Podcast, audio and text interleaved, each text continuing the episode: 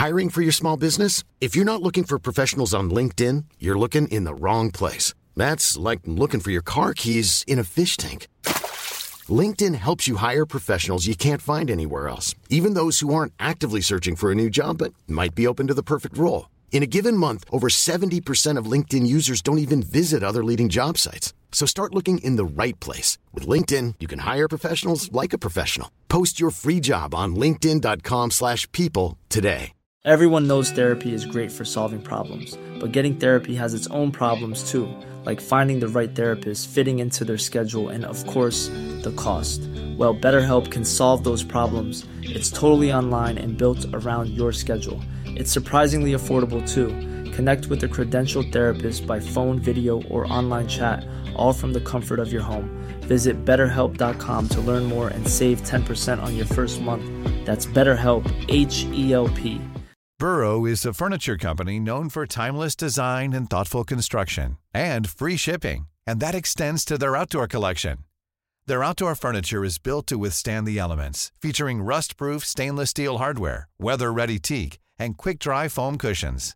For Memorial Day, get 15% off your Burrow purchase at burrow.com slash ACAST and up to 25% off outdoor.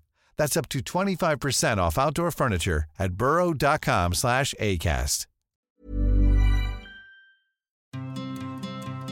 Hello, and welcome to the Love Life Connection podcast, a podcast for successful women who feel like they have it all except love.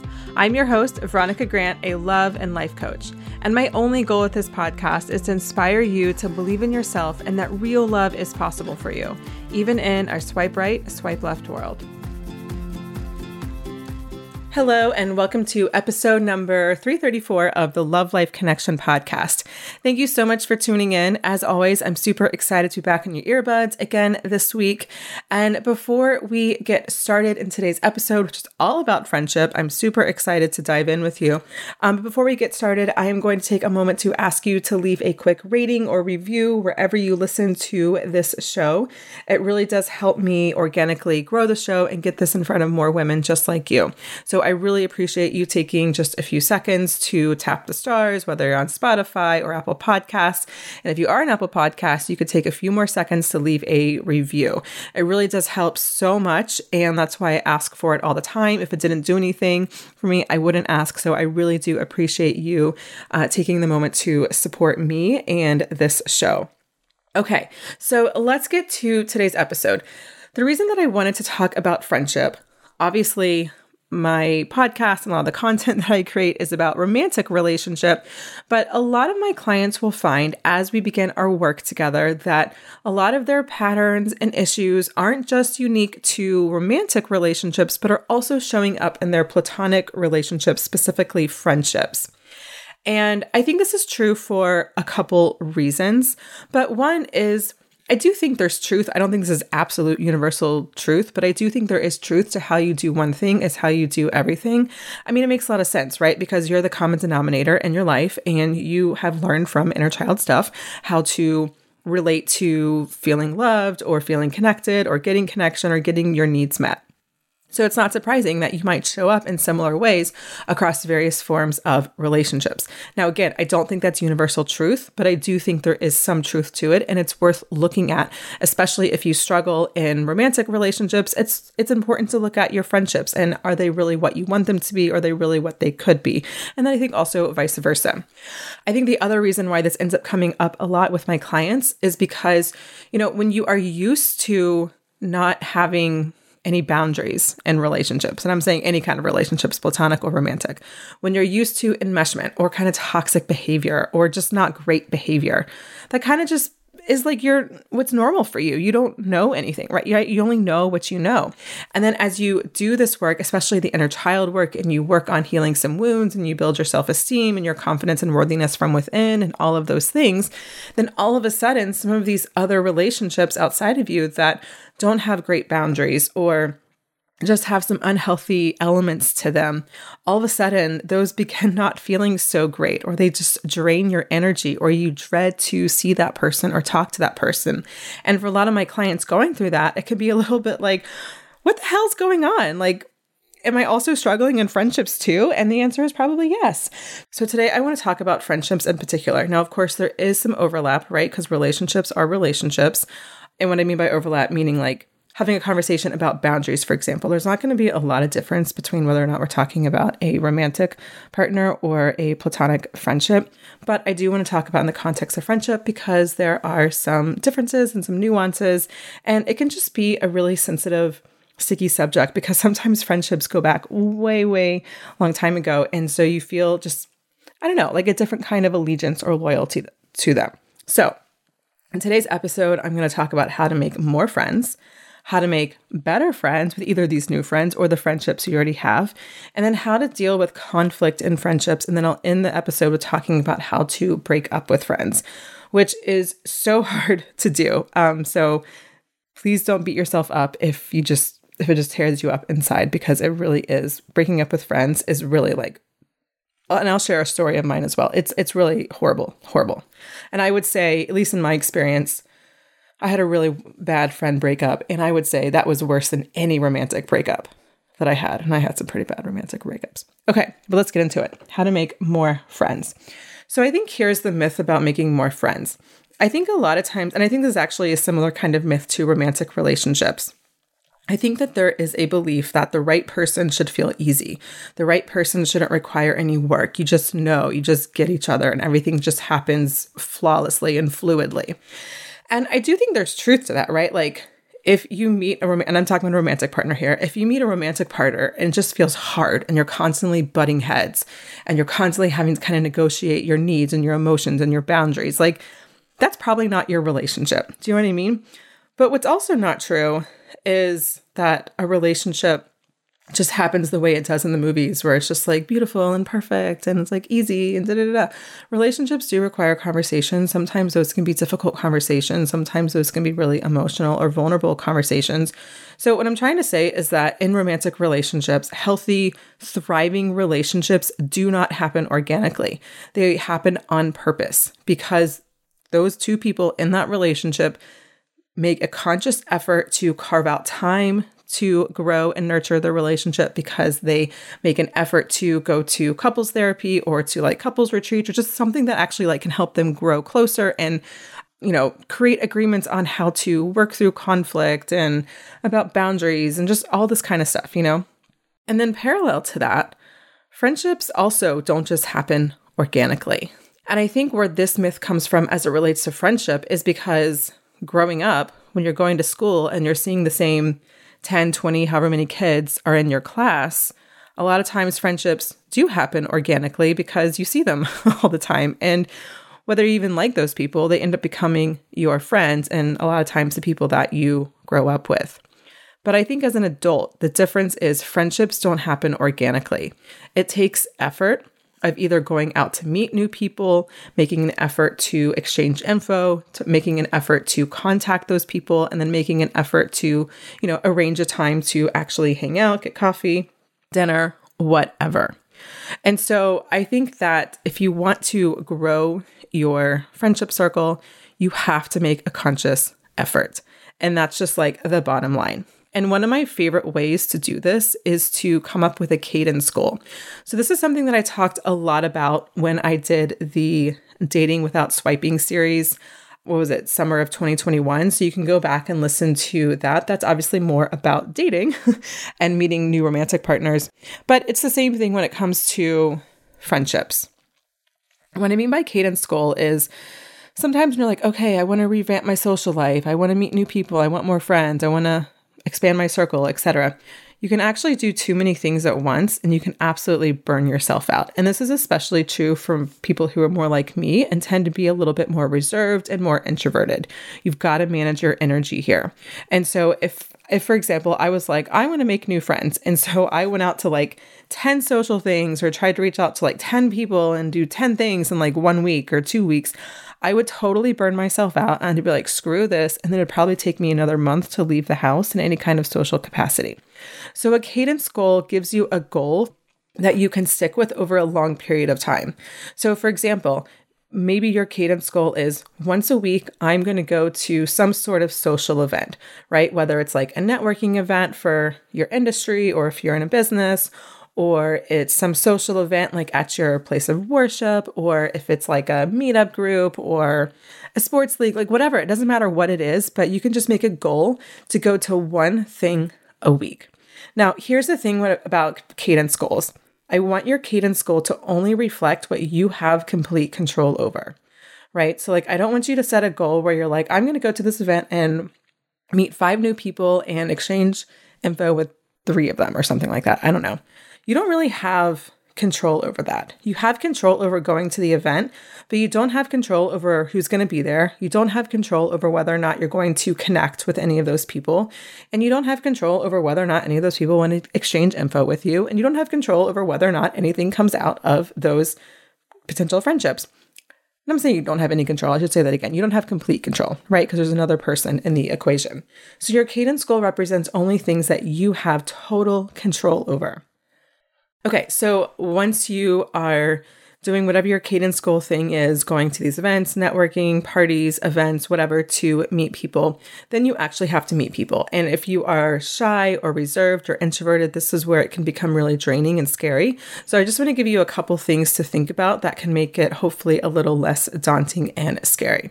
I want you to make two assumptions about people as you are approaching them to strike up a conversation and, you know, kind of see if there's any kind of connection or friendship possibility there. The first assumption that I want you to make is I want you to make an assumption that others like you.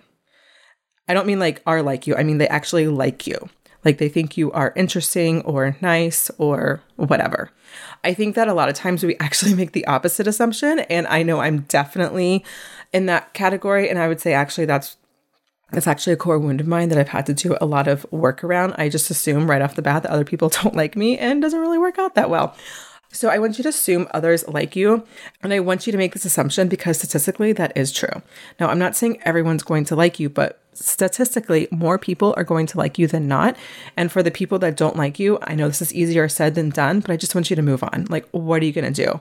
I know that sounds a little scary for someone to not like you or not be kind or not be nice or whatever, but you can't just hide out because of those potential people who are just for whatever reason choosing to to not like you or to not be kind.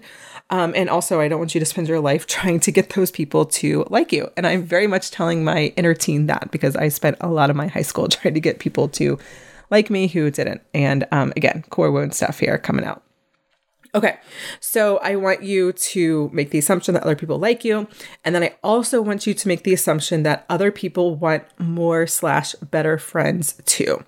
I think, again, I don't know the exact statistics on this. I don't know if anyone truly does, but I do believe that this is more often, way more often, probably true than not true.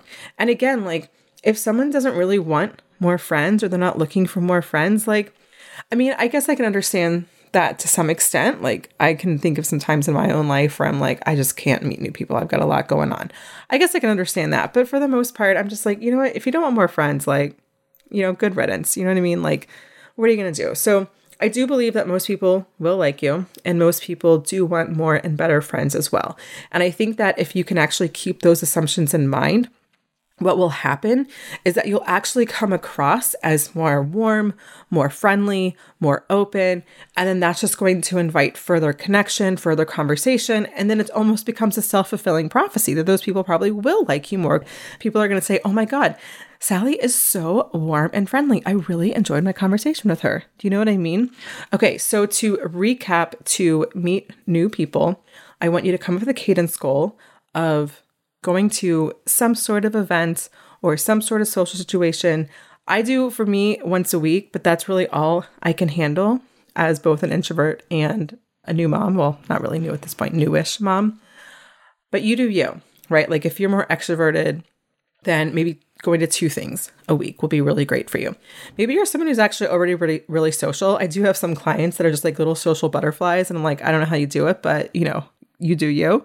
So let's say you're actually already really social. Your cadence goals can be really more about like when you go to these whatever you're going to, the events or the parties or the networking events or whatever, then make an effort to talk to new people, right? That can be your cadence goal. So your cadence goal can be okay, for the social stuff that I'm doing already, my goal is to talk to five new people a week. Or, you know, I have some clients that can just like make friends with anybody. So their goal is just to like strike up a conversation with like somebody in line at Starbucks or wherever because they're really good at that already and they want to build new friendships. And so they're just making some more specific intentional goals around things that they're already doing. So obviously your cadence goals will vary depending on whether or not you're introverted or extroverted what your time constraints are, what you're already doing. But the most important part of your cadence goal is that it's something that you have complete control over. You have complete control over whether or not you go to an event. You have complete control over whether or not you approach somebody. You do not have control over, or at least complete control over whether or not they like you back, they want to exchange information, they want to get together, or anything like that. So those are not your goals. That's just the byproduct of you hitting your weekly cadence goals. Okay. Okay, let's move on to making better friends. Now, just like how making more friends I don't think happens organically, the same thing is true when it comes to making better friends. It requires thought, it requires intention, it requires time, and sometimes it might even require a willingness to have tough conversations. So, one of the easiest things you can honestly do here is just like how in the more friends section I was talking about having a cadence goal around putting yourself out there to meet more people. I think you can do something very similar when it comes to having better friends. And by the way, like, I don't know if you guys can tell, but this is coming from a person, me, this episode is coming from a person where I really have to make an effort to build relationships. And I think this is really why I have the business that I have. Um, and I've said this to several clients before. There's a reason why I don't am not like a I don't know like a productivity coach because I'm really good at being productive. I can I can plow through a to-do list like nobody's business. And when I have clients that struggle with procrastination, I really struggle to coach them on that because I'm like, I don't know, just make a to-do list and do it. Like I just do it. You know what I mean? Is it because I'm a Capricorn? Who friggin' knows? I just it's it's like innate to me. I don't have to think about it. I've always been like this. I've always been a planner. I've I mean, gosh, from a pretty young age, I can remember making very meticulous to do lists, very organized, and how I was planning out different projects and things I had to do in school. And I don't know, again, I just did it. And so when it comes to teaching that, I'm like, I don't know, just do your best and make a to do list and drink some coffee and you'll be fine. I don't know to tell you. but when it comes to relationships and friendships, I would not say it actually comes naturally to me. I am always a student of this kind of work, whether it is romantic relationships, we're talking about parental relationships, or again, also friendships. And so because I have to put an effort, a thought into what I'm going to do, how I'm going to show up, how I want to build new friends, how I want to build a new community, how I want to nurture friendships. I have to, it doesn't just happen organically, right? Like I actually have to learn about it. I have to look at my own core wounds, my own limiting beliefs and my own, you know, insecurities that make it hard for me. And then I have to like get really clear on the steps that I'm going to take. And so because I'm a student, I think of this work, I think that actually makes me a better teacher of this work as well. So some of you I know listening might be really, really good at just being social and it just comes naturally. And you might just think like, just do it. I don't know. What, what's our problem? But if you are more like me and you might be more reserved or more introverted, then I hope that what I'm talking about, you can apply to something that's very methodical and tangible and and doable. So when it comes to better friends again, like it's the same thing as making new friends. You have to put some time around it. You have to put some intention behind it. And so I keep those assumptions close to my heart, the two assumptions that I was talking about in the more friends, that other people like me and they want better or more friends as well. And I keep those in my mind as I reach out to people about doing things, right? And so, what I do is I have a cadence goal very similar to how I have a goal around just meeting more people and building my community. Although this cadence goal is more about one to one outreach, right? So my cadence goal when it comes to making more friends and building my community is okay, I'm going to go to this thing, I'm going to go to this thing and meet people or whatever, right? But my better friends cadence is about I'm going to reach out to this one person to see if they want to go to this yoga class with me, or I'm going to reach out to this one person to see if they want to go on a walk with me. I'm going to reach out to this person to see if they want to get together to have a play date or go to a happy hour or just do whatever, right? And so to me, this feels like lower hanging fruit So I'm when I'm talking about better friends, I'm thinking about people who are already in my life in big or small ways and how can I nurture that friendship? And then one of the easiest things to do once you get together with this person or talking to this person is just ask how they're doing. If you can't really organize a time to get together or whatever, you can say, I just want to check in. How are you doing? So, your cadence goal can be whatever it is. It can just be like a text check in to see how someone's doing. Um, it can also be an, a one to one invite to, you know, to help form or solidify a friendship. You can also, especially if you want to be a little more social, I haven't really done this lately because just of all the moving and COVID and baby and just lots of stuff. But when, but in a previous life, I would actually always host a potluck. And it was one of the easiest things to do because you're not cooking everything, you're just cooking some things. And then I would invite people that of course, I would invite some people that I really knew well, but then I would also invite some people that were a little bit more peripheral to me. But I would invite them to this dinner and we'd have lots of fun. And that's a really great way to deepen and solidify um, more than one friendship at a time. So, again, your cadence goal can be whatever you want it to be here, depending on what feels easy for you, what feels fun for you. And as always, cadence goals are what you have complete control over. So, for example, my cadence goal is to reach out to one person that I already know a week to schedule some sort of hangout or get together. Doesn't matter what it is but I don't have control over whether or not the person will say yes, whether or not our schedules align. There's so many other factors that I just don't have control over. So, in my mind, if I reach out to one person a week, maybe about half of those will turn into something, meaning like a friendship date or a, you know, a walk or a yoga class or whatever. And over time, that actually builds and that becomes a lot of socializing and a lot of spending time with other people. And so the actual hangouts again become the byproduct of the cadence goal. So I do my best to stay unattached as to whether or not something can, you know, something happens from reaching out. And it's one of those things where you just have to build your rejection resilience. When I first started doing this, I was always so terrified that I would be annoying them or that I'm like, oh God, they're Veronica's reaching out again you know, I, I, had that kind of fear. I also had a fear that I would just feel silly if they were too busy or our schedules couldn't align or whatever. And all I can say is that rejection resilience is like a muscle, like anything else, and it gets stronger. When I started my business, gosh, seven or eight years ago now, I, I remember I sent like a mass email to basically everyone that I knew. And I was like, hey, I'm starting this business. I would love for you to get into my email list. Here's how you can sign up for my newsletter. And I think I had 37 people on my newsletter list in the beginning. And I, a couple months later, I sent my first newsletter out and I saw someone unsubscribed and I wanted to die. I was so embarrassed that I had bothered someone enough to, you know, have them unsubscribe from my email list. I just wanted to hide under my desk like forever. And, you know, now I have an email list of several thousand, and every email that I send, I can get anywhere between five and 20 unsubscribes usually. And it's just like, okay, cool. I, you know, for whatever reason, I wasn't for you or bothering you or whatever. And like literally, I, it doesn't mean anything to me at all. Right. And so, my point in saying that is that I built that rejection resilience by actually doing it and sending a weekly email for the last eight years rather than like thinking about it until I was going to be confident enough to send out a newsletter every week. That's not how it works. And so if you're waiting to feel more confident to reach out to people or set up friend dates or host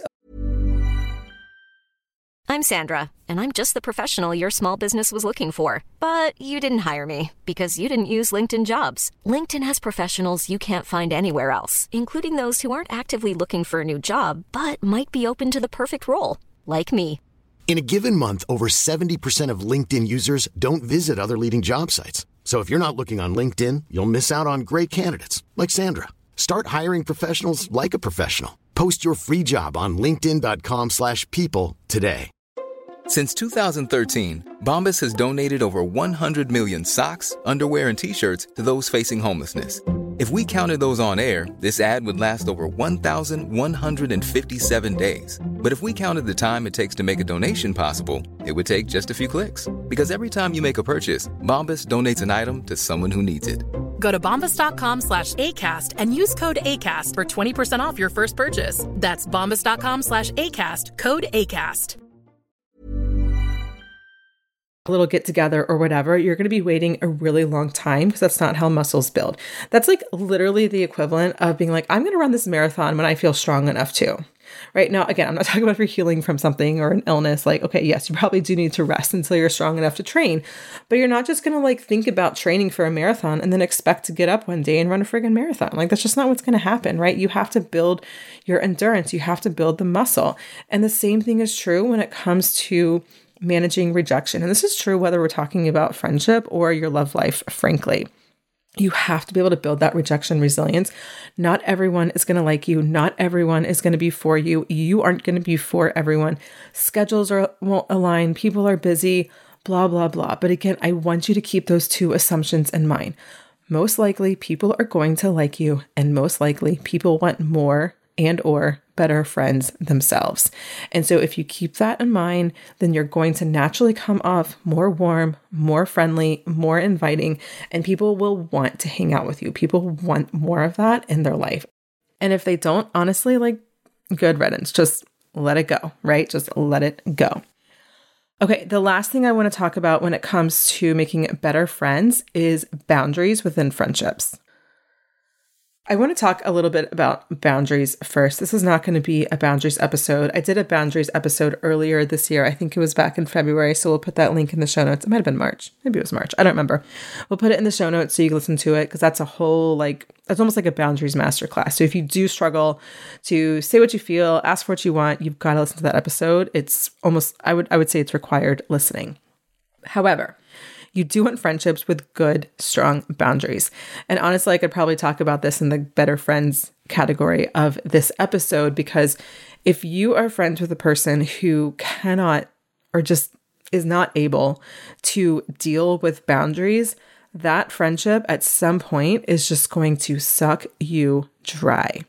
So start with boundaries early on, especially if you are in a place where you're building new friendships or growing friendships.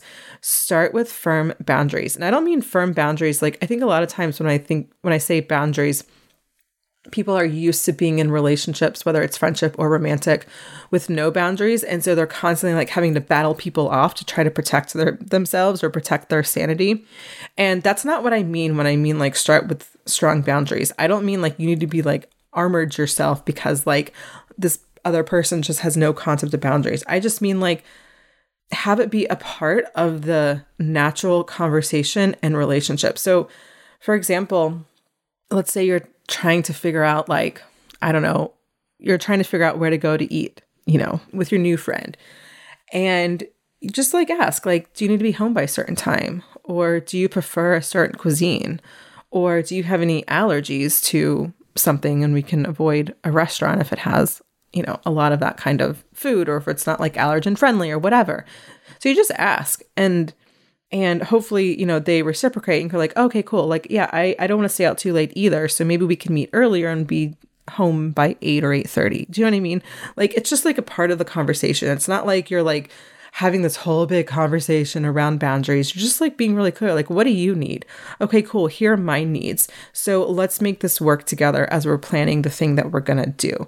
Do you see how that works? And this also just tells you everything that you need to know because if someone's just like disregarding like your needs, like just I don't know, like get out of that. What, what are you doing? You know what I mean? Like it's just not worth your time and energy because that's just probably not going to be someone who, again, I'm not saying they're a bad person. They just don't understand boundaries or care about boundaries or whatever. And that's just going to be a difficult kind of friendship to have in your life. So just start off with boundaries as being a natural part of the conversation and natural flow.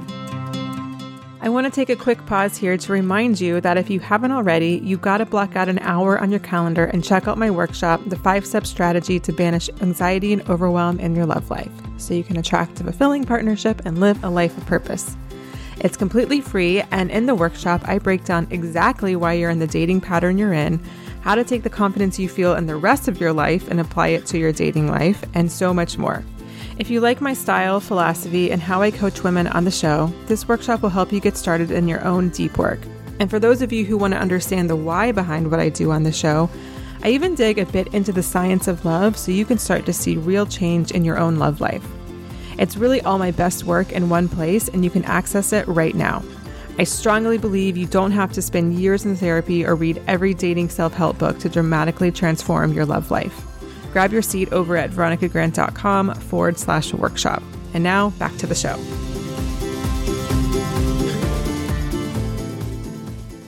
Okay, so let's talk about navigating conflict with friendships and also breaking up with friends. Now, when we're talking about friendships, obviously there can be any number of conflicts, sources of conflict, but I just noticed some common patterns among my clients. So here's what I see I notice a lot of my clients becoming increasingly frustrated with unsolicited advice from their friends. I also notice conflict from my clients around having negative friends or friends with no boundaries or where they're having to kind of be emotional caretakers to their friends. So this kind of goes back to what I said earlier in the episode. What often happens is as you do the inner work, quite literally, you grow past this friendship, right? Like if you are becoming more just kind of in tune with yourself and living more authentically and and um, have healthier relationships or dating better people meeting better people. Some of your friends might feel a little bit like you're leaving them behind because maybe they just want to sit there and bitch and moan about men or online dating or relationships or whatever. And you're just not really that's just not really I don't want to say like vibration because that's you know my feelings about that but it's just not really where you want to be energetically. Do you know what i mean? And so that can often create some issues with some boundaries and what you want to talk about how you want to be talked to.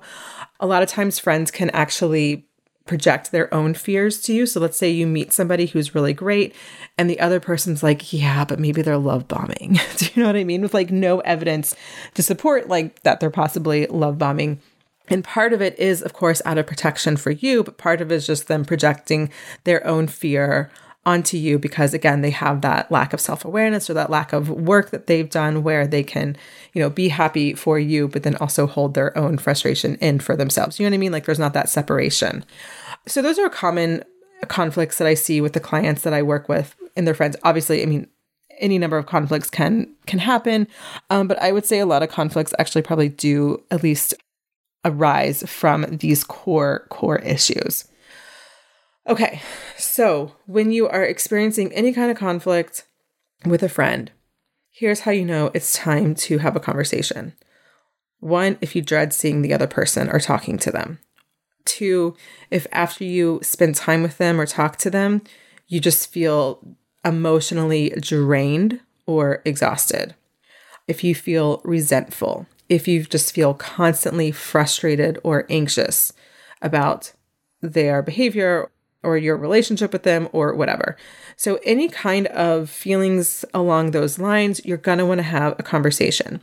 And again, I'm not going to get into how to have a boundary conversation. You can listen to my episode, my podcast episode about that. We'll put that in the show notes um, if you need to have such conversation. Um, but when you have a conversation with a friend, there's three possible paths or three possible scenarios that can happen. The ideal scenario is that you have the conversation and you both get on the same page. Your friend apologizes, you own any mistakes you might have made, and you're on the same page, you get each other, and your friendship actually deepens and grows because of the conflict and then having the ensuing conversation, and you can move past it. You can move on. This often can happen, but I will say that, again, if you are dealing with someone who feels like you're leaving them behind because you're doing this inner work and they're not and or they have no concept of boundaries and or they don't care about boundaries this scenario is not likely to happen. And i really don't want to like be negative nancy or rain on your parade or anything like that but i just want to be super real with you.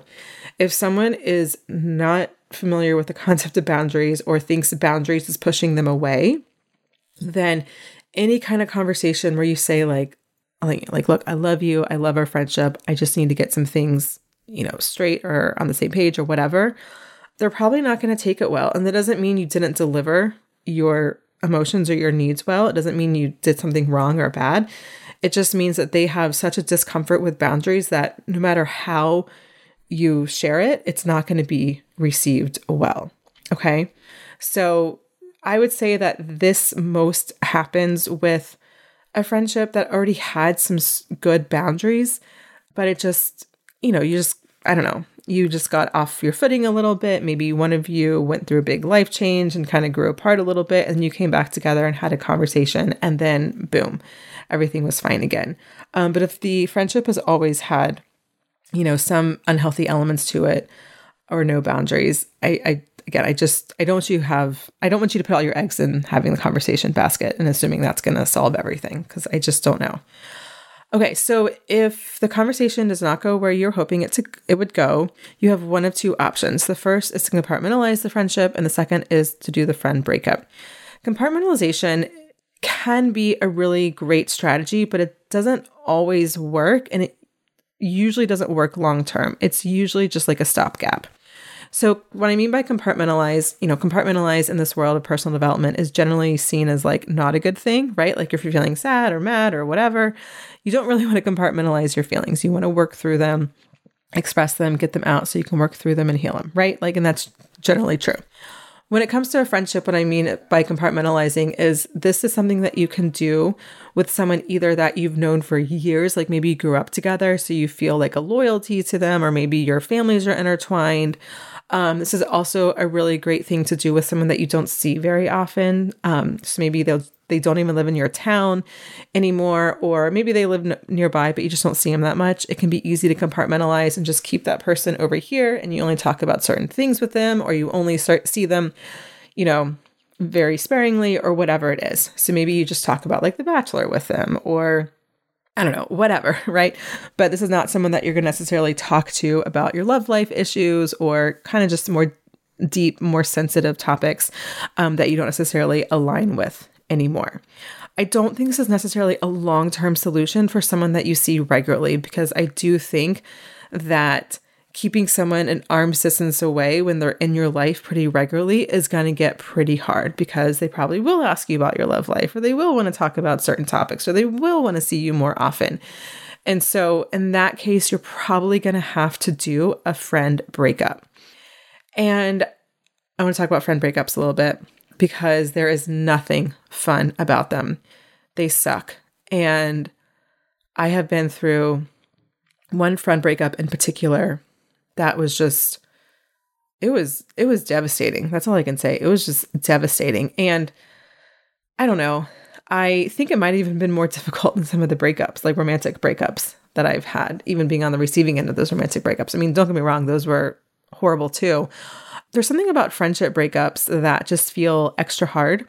You know, when it's a romantic breakup, if I was breaking up with someone, I could say, you know, you're great, but I'm just not in a good place right now. So it's not it's not you, it's me, right? I could say something like that. Or I could say you're great and I really want it to work, but you're just not the one. You know, you're just you're a nice person to date, but you're not the one, right?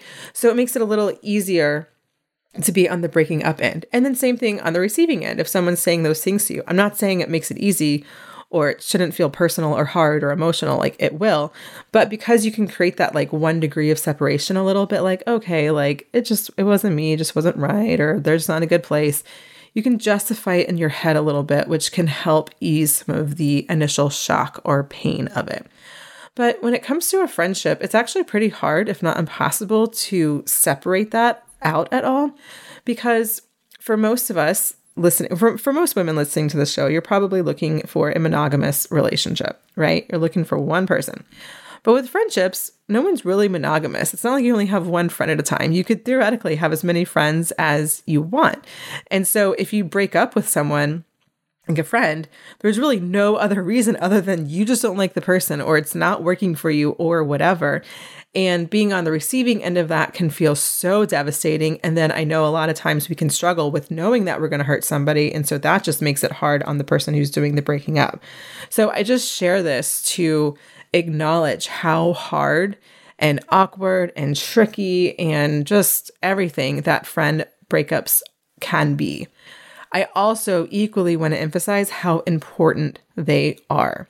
because relationships that are draining you for whatever reason they're draining you is not worth keeping around. Certainly in a romantic setting, but certainly also within a platonic setting. Whenever a relationship is draining you, it's not just the time that you're with that person that can be frustrating or whatever. If you are thinking about it, mulling about it, stewing about it, feeling anxious about it, feeling angry about it, whatever it is, it starts to bleed into other parts of your life. And so it's worth it to you to put an end to that. I will also say that there's no reason to believe that, okay, I, you can have like you know, kind of toxic or not great friendships, but then like your romantic relationships are going to be great. Do you know what I mean? Like you have to get yourself used to having firm boundaries and having supportive, um, mutually supportive friendships and relationships, because then that just makes it more organic and natural to be in romantic partnership with someone like that. If you're kind of used to relationships that constantly drain you, or exhaust you or frustrate you, then that's kind of your that's kind of your standard that you're setting for yourself, right? And so there's no reason to think that like all of a sudden your standards are going to go so much higher in a romantic partnership and you're actually going to be able to meet the own standards that you want to have. So you've got to be able to start cleaning up your own all your relationships and all parts of your life. One thing that I help my clients do is go through a relationship inventory the current relationships in their life. And I don't just mean romantic, I mean friendship, looking at their friendships, looking at family relationships, coworkers, neighbors, whoever. Who is draining you? Who do you need to set a boundary with? Who do you need to take a step away from? Who do you actually need to break up with? It is so, so worth it. Just imagine how good it feels to like, I don't know, clean out your closet and and like donate or get rid of a whole bag of clothes or just stuff that's just sitting there taking up space, right? It feels that much better times like a hundred, I don't know, to do the same thing with relationships in your life. Like you can think of like the Marie Kondo thing. Like, what if every relationship that you had in your life sparked joy? Now, again, we can't necessarily control everything because we have family relationships. And not everyone necessarily wants to be estranged from their family. And then we have coworkers that sometimes we can't control. So I understand, like, I'm not saying that you should only have relationships in your life that spark joy. Like, in an ideal world, sure, but not all of us live in an ideal world. Like, sometimes you just have to deal with shit, right? But what can you control and what can you do now to improve either the friendships that you have or just improve the relationships you have as a whole by letting go of some of the ones that are dragging you down. Okay, I hope this episode was helpful for you. I hope you learned a thing or two that you can start applying to make new friends, better friends, or let go of some friends that are holding you back or or draining you. And if there's any way I can support you here in just having healthier boundaries, he- healthier communication, letting go of some of the limiting beliefs that keep you out of being able to have healthier relationships, whether it's friendship or platonic, or whether it's friendship or romantic, then I would love to chat with you. This, you know, these are things that I work with with my clients. Yes, romantic relationships is the the main game here, the main thing that, that I help my clients on. Um, but really, it's just relationships as a whole. And so, if you're looking at your life after listening to this episode and you're like, damn, a lot of the relationships in my life need an overhaul. And if I'm being honest with myself, it's not romantic or just romantic relationships, then I would love to connect with you. I take on a few new clients a month. And so if you are looking to potentially get started with me, I always recommend to get the ball going just in case, you know, there's a backlog at all. You can get onto the waitlist and a start time within like, you know, a somewhat reasonable time. So to learn more about working with me and to schedule an introductory call, you head over to veronicagrant.com forward slash coaching. And what you'll do there is you'll fill out a quick form and then you'll get forwarded to my calendar where you can schedule your intro call with me. And your intro call is it's just it's just a consult basically. We get to know each other and the goal is that you get to a place where you know firmly as to whether or not working with me is the right, next right step for you or or not. So again, the link to get the ball rolling there is veronicagrant.com forward slash coaching. You can ask me any and all questions you have about coaching. I go over the package and how I work with clients and what I can see us doing together and all those kinds of things there. If you want to reach out to me for any reason with any questions beforehand, you can always email my assistant Jess at support at veronicagrant.com. You can also send me a DM on Instagram. I'm Veronica E. Grant and we'll be happy to support you there. All right, I've got a brand new coaching episode for you next week, all about boundaries and anger and having some resentment towards people that you've dated before. So this is it's a good one. Uh, so make sure you tune in, and I will talk to you there. One more thing, you may be wondering, but Veronica, how do I start doing the deep work? I'm ready to make a shift. If that's you, I recommend you start with my totally free workshop, Five Steps to Ending Overwhelm and Anxiety in Dating.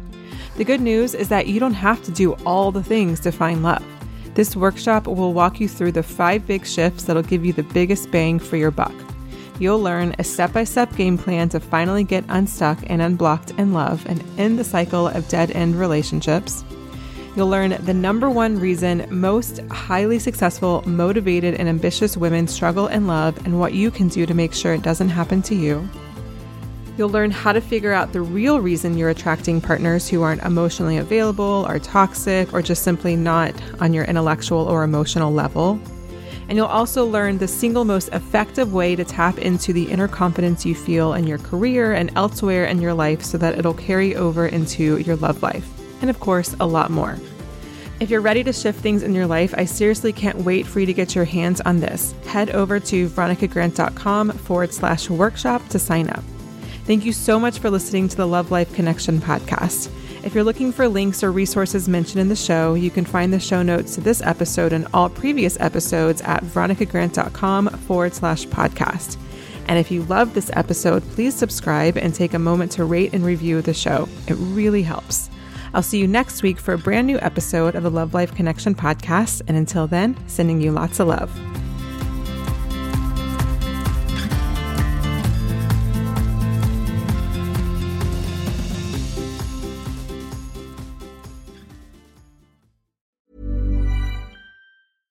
Hey, it's Paige DeSorbo from Giggly Squad. High quality fashion without the price tag. Say hello to Quince. I'm snagging high-end essentials like cozy cashmere sweaters, sleek leather jackets, fine jewelry, and so much more. With Quince being 50 to 80% less than similar brands. And they partner with factories that prioritize safe, ethical, and responsible manufacturing. I love that. Luxury quality within reach. Go to quince.com slash style to get free shipping and 365 day returns on your next order. Quince.com slash style. Imagine the softest sheets you've ever felt. Now imagine them getting even softer over time. That's what you'll feel with Boll and Branch's organic cotton sheets. In a recent customer survey, 96% replied that Boll and Branch sheets get softer with every wash. Start getting your best night's sleep in these sheets that get softer and softer for years to come. Try their sheets with a 30-night guarantee. Plus, get 15% off your first order at bollandbranch.com. Code BUTTERY. Exclusions apply. See site for details. Hi, I'm Daniel, founder of Pretty Litter. Did you know cats tend to hide symptoms of sickness and pain? I learned this the hard way after losing my cat, Gingy. So I created Pretty Litter, a health monitoring litter that helps detect early signs of illness by changing colors, saving you money and potentially your cat's life. Pretty Litter is veterinarian developed, and it's the easiest way to keep tabs on your fur baby's health right at home. Go to prettylitter.com and use code ACAST for 20% off your first order and a free cat toy. Terms and conditions apply. See site for details.